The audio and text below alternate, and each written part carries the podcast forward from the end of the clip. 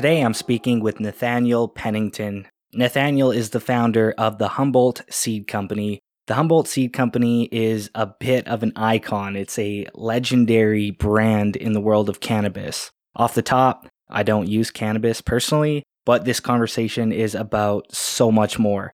We talked about unfair laws, his company's mission for activism, and the over 40,000 Americans that are currently in prison for marijuana offenses. Whether you use weed or not, I hope you enjoy this very wide ranging conversation about the entire industry. Finally, to thank you for checking out the new show, I'm giving away a PlayStation 5. All you have to do is like and subscribe to enter details in the comments. Now, please welcome Nathaniel Pennington to the Welcome Home podcast. I guess the reason I brought up social media is because it's kind of like random. Like you see some big companies don't even use it because they know that you can invest a ton into it and then Instagram can just shut your account down because you posted a picture of of a bud or a joint or something like that. And so that is incredibly random. And in California, we don't have as much restrictions for advertising, but there are some just sort of arbitrary ones. Like they just decided that we can't put billboards on interstates. So if the road continues on out of the state, then no cannabis billboard, which is bizarre because it's such a huge state and almost every road does go elsewhere. But um yeah, so there are these like really arbitrary restrictions to advertising. And Canada, I mean, we have this collaborative engagement with a licensed producer in Canada where we actually went and produced seeds for the Canadian uh, dispensaries and for you know all the you know I'm, we're just like learning about how all the laws in Canada work as we you know do this make this effort in Canada to have genetics out there for people to grow for personal use or you know licensed farms to use too. But um, it is bizarre. I like we had to completely and totally change our packaging and make it you know very very plain and uh, in some respects I get it because in California there were like all these they they were saying there'd be all of these rules about not having stuff that was um, any marketing that could be uh, you know attractive to a kid or you know and i think that that really carries over when you have like edible candy and stuff like that. I mean almost every state like really one of the only things that you hear that is negative about cannabis legalization like you hear there's like oh where there's dispensaries there are less and less deaths from opiates where there are, you know, is cannabis legalization, you have more revenue taxes, therefore, you know, the schools are better and all this wonderful stuff about cannabis legalization. But there's always that one story about the kid that got a hold of the gummy bear that, you know, all of a sudden they were in the hospital and, and nobody's dying. Like it's not but it's something that you certainly don't want to do inadvertently. And so I get it. Like, we get why there are certain restrictions to advertising and, and public safety. You know, we would never want to do anything that jeopardizes public safety. But at the same time, let's just like be logical of, you know, if people want to have choices as consumers, that's at the core of our system really is that consumers make choices based on their convictions and their wants and experiences. And uh, you can't really do that when it's almost impossible to you know get your story out there you know? Like if if you're kept from being able to say like this is how we make we, we grow our cannabis you know all organic or we grow it in a no-till we like help the soil and we're regenerative or you know we use solar power to light our indoor grow or whatever it is if you can't put that right on the package and have a picture of of your farm then you know it's like all the same kind of at the end of the day. So i don't get that. I don't get it. See, it's really interesting that you brought one of your points up because for me, I, I felt like it was incredibly unfair that an alcohol company can have Super Bowl ads, they can endorse the biggest artists and athletes on earth, but you guys couldn't run ads. And that's a tremendous competitive disadvantage for your market in 2021. But one thing you said that I didn't even think of was we're afraid of losing our Instagram account. Imagine if we build up a social platform, we could just be almost like deplatformed in that sense. Um, so that's that's very uh, disturbing, and I hope that changes. I also wanted to pivot to the laws in Canada versus where you are, because in Canada, aside from slight tax differences, we all know what the law is, and we across the entire country we understand the laws with cannabis. You guys are, I guess, state to state. So is there a lot of gray areas where you have to avoid certain states? Do you have your lawyer on speed dial? Are you still walking on eggshells in 2021? What is the state of not having a uniform policy? Yeah, it it is really we are walking on on eggshells without a doubt because, you know, especially as a genetics company, like it's really cut and dry when it comes to flower, you know, the actual buds and the stuff that'll get you high you know, the federal government has said we are leaving these states alone that have chosen to, you know, have medical or recreational cannabis programs. They're allowed to do what they want to do within the boundaries of the state, and uh, we'll leave you alone. At least that's the current iteration. Um, so, but there's no like, like real, you know, there's a law that says leave them alone kind of it's not even a law it's actually just a budget um you know it's the cole memorandum for example said that the justice department can't spend money going after companies that are operating in accordance with state laws growing cannabis and so but there's really no law so it what they have made very clear is that interstate commerce, so taking cannabis from one state, bringing it to another is a big no no. And they'll still enforce anybody, whether you have a medical card in your pocket or whatever, they don't care. It's you can't take it across state lines. So yeah, like one of the biggest questions in the United States is like airports and you you'll see people like I even talked to a friend yesterday actually who landed in I can't remember. I think it might have been like Wisconsin or something like that. And but he's from Michigan and he actually works at a legal cannabis operation in Michigan and we're going to probably do some it looks like we might be doing some breeding there with them and consulting and that's kind of how we start our you know genetic work in different states in the country is is by partnering up with existing operations. And so in any case, on his way to visit and to like learn and talk, he got he was just like literally standing by the gate. You know, he he had a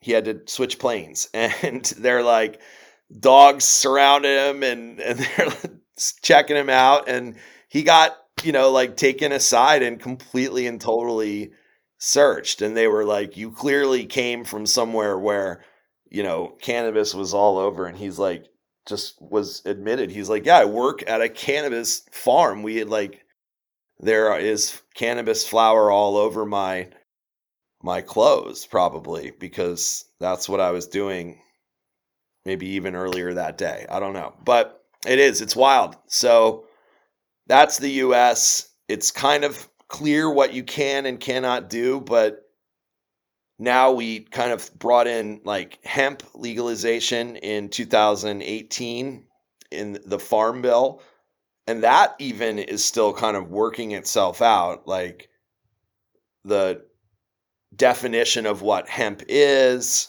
So far it's been kind of any cannabis that is below 0.3% uh, with THC, but there have been some shifts, some a little bit of like loosening up about those hard and fast kind of arbitrary numbers that have been you know it's been really hard for people that hemp farmers because this is a plant and it's growing in a field that no matter what you do there's going to be different weather even that could you know really affect whether your plants get above 0.3% or stay below it so that number has been confusing and arbitrary for a lot of people that are in the, the hemp space.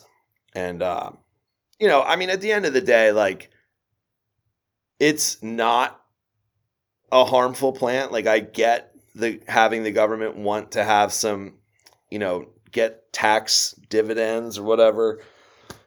Um, I get that, and I'm not like opposed to that because I know, you know, that that you know, I use the roads. I drive around the roads that the government pays for, everything like that. So it's it's important that we we contribute, but um you know, I I don't know. I I would like to see cannabis treated more just like tomatoes. Grow them in your backyard if you want. Dude, I'm I'm a Canadian. I'm 26. The reason I called you, I, I'm probably going to get a couple dislikes off this right now. I am not a cannabis smoker regularly myself. The reason I was so interested in having this conversation is because I'm tremendously uncomfortable that it's 2021. Cannabis companies are being treated this way. People are in jail for cannabis sales. Um, so beyond uh, my use of something, it's it blows my mind that we're in 2021 and you could look around and w- people are treating this plant the way they do. Maybe it's because I'm young. Maybe it's because I was born in Canada and I saw the legalization conversation early, but it, it feels like we're going to look back and we're going to be on the wrong side of history. I wanted to actually, on that note, ask you in 50 years, a prediction. How are we going to look back on the laws and the attitude of weed in 50 years? That's a good question. We're probably gonna be think... embarrassed. I could assume. definitely, I I definitely think so because, you know, I mean, I've been smoking cannabis since I don't even want to say how young I was, but um, pretty like maybe too young even. But that said, like I was gonna, I would kids are rebellious, you know, like we're gonna try things and and cannabis was absolutely by far and wide the most the least dangerous and and in a lot of ways kind of the most fun thing of my childhood. And so you know society doesn't need to be like robbing kids from fun i don't know. That, that's another topic. But yes absolutely. There's it's not a harmful substance. It's so much less dangerous than alcohol for example. I mean alcohol ruins people's lives. Does cannabis like ruin people's lives? I don't personally feel like I could ever find a a situation where cannabis really destroyed anybody's life except for when they were being arrested for having too much cannabis and then yes like exactly that that really messed their life up but had it been you know it legal no it would not destroy anybody's life. And I just I can't think of a situation where it did.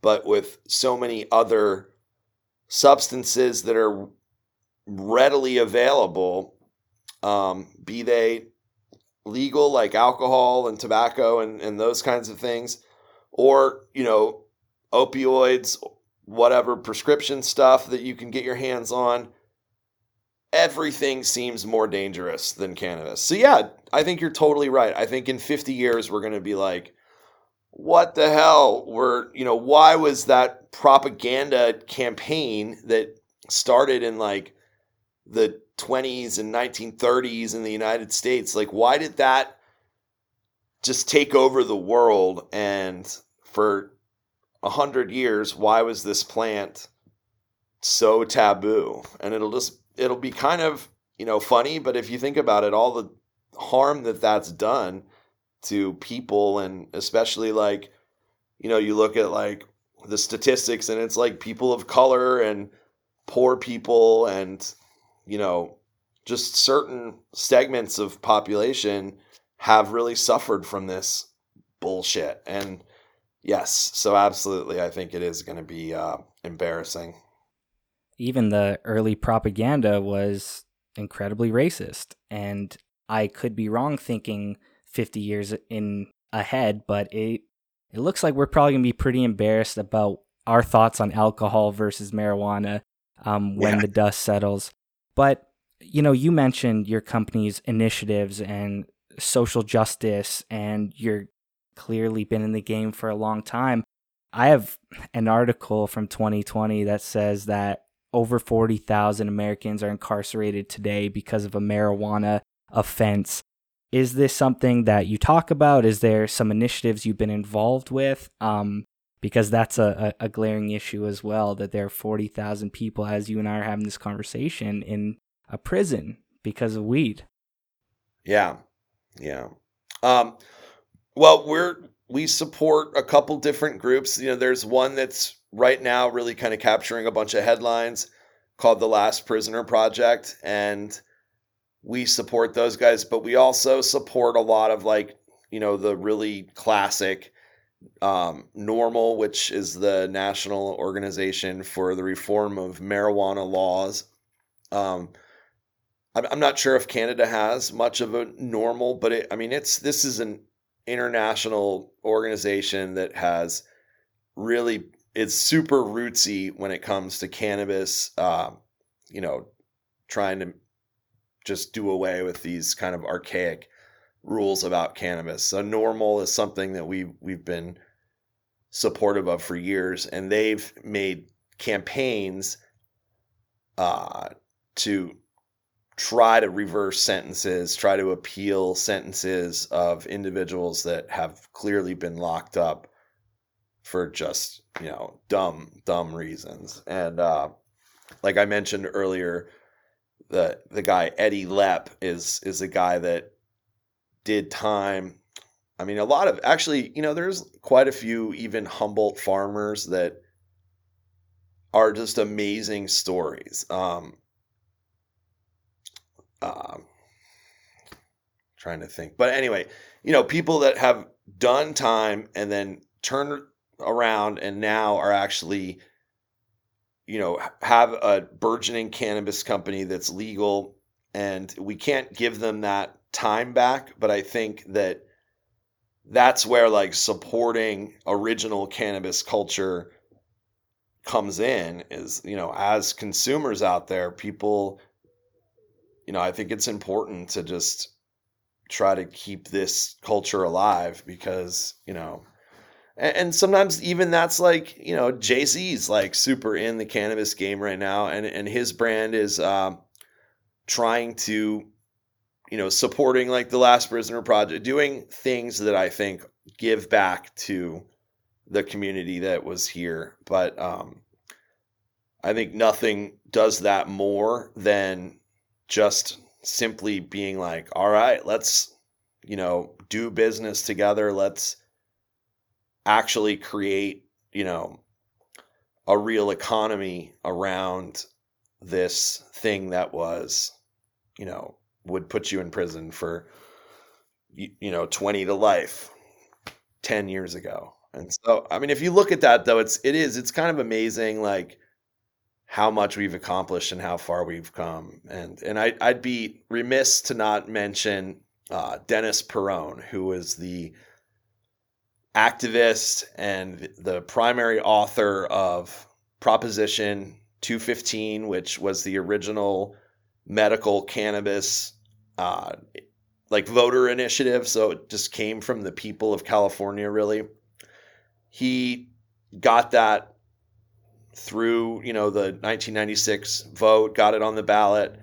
He was a, um, you know, part of the gay community in in San Francisco that at the time was really suffering from like not good health, like not enough health care, not enough access to health care. And, you know, we had like a lot of of cancer because we were still coming out of a time where you know known carcinogens were just you know part of everyday life and uh, also the AIDS crisis was happening in a major way, especially in the, the that community of San Francisco. And so he was seeing like all of this pain and suffering and he identified cannabis as this way for people to not just, you know, not hate their life. I mean, you're going through chemo and you're sick and you have pain in every part of your body.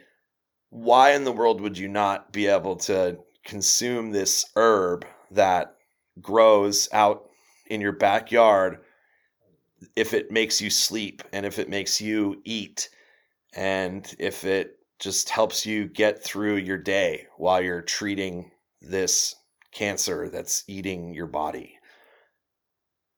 That concept worked. Like his argument there worked and it convinced, you know, California, one of the United States' most, you know, biggest and most populous places to vote that people should be able to ease their suffering. And that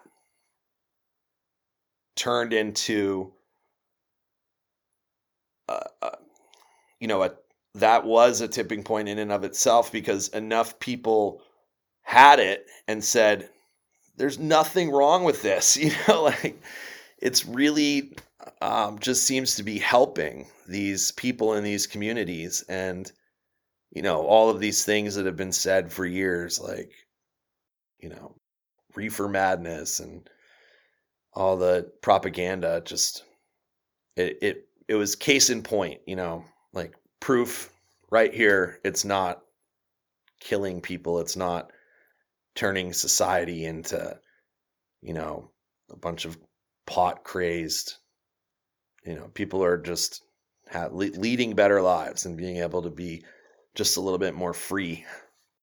That's why, you know, conversations like this seem really meaningful because you guys can't advertise. And in Canada, the packaging is all uniform, there's no branding element. But being able to share these stories, talk about the history, I feel like the average cannabis user, if they if they knew the history and some of the pain people have gone through, so they could enjoy this, they would be attracted to brands with a rich history versus uh, you know the, the the flashy stuff we see with the numbers attached in the VCs and and Silicon Valley conversations. But on that note, I wanted to wrap up. This has been really fun, by the way. But I wanted to wrap yeah. up with a collaboration I read on your website with a local tribe. Can you talk a little bit about that and uh, what was working with them like? Well, so I didn't really talk about this, but our company in general has had a lot of uh, you know for the time when we were like breeding cannabis but we couldn't really be uh, a company so to speak as much. Like we we we were but we weren't screaming from the mountaintops like oh we're breeding cannabis and and we have cannabis seeds in dispensaries because if you did that you probably were going to get in trouble. And so for many years, we just kind of did what we were doing. We had our seeds in dispensaries all over California, but it was just like you didn't promote. Um, and it's so it's still kind of that way. That's like a little bit of what our conversation has been about. So that's ironic, but uh, we're used to it. And when w- during that time, um, something that I've always been passionate about, and a lot of people that have been with us for a long time have been really passionate about is like the rivers. California is a place that like rivers kind of are big and dominate the geography, so so to speak. Salmon is a thing that has been a driver for the economy. And then of course like tribes, California being one of the last places to be inundated with colonialism, um, tribes are still really, really uh, rich culturally, and there's still a lot of intact people that, you know, and it's awesome. Like, we're so honored. I mean, that was one of the things when I came to California, I was just like, holy shit, this still exists. Like, yes, we haven't just whitewashed this whole landscape. And I know that, you know, like Canada, you guys still have, I think it's like First Nations. And I always thought that was yep. kind of a really cool way that you chose to to say that because you know that kind of just gives the the, the rightful you know terminology because they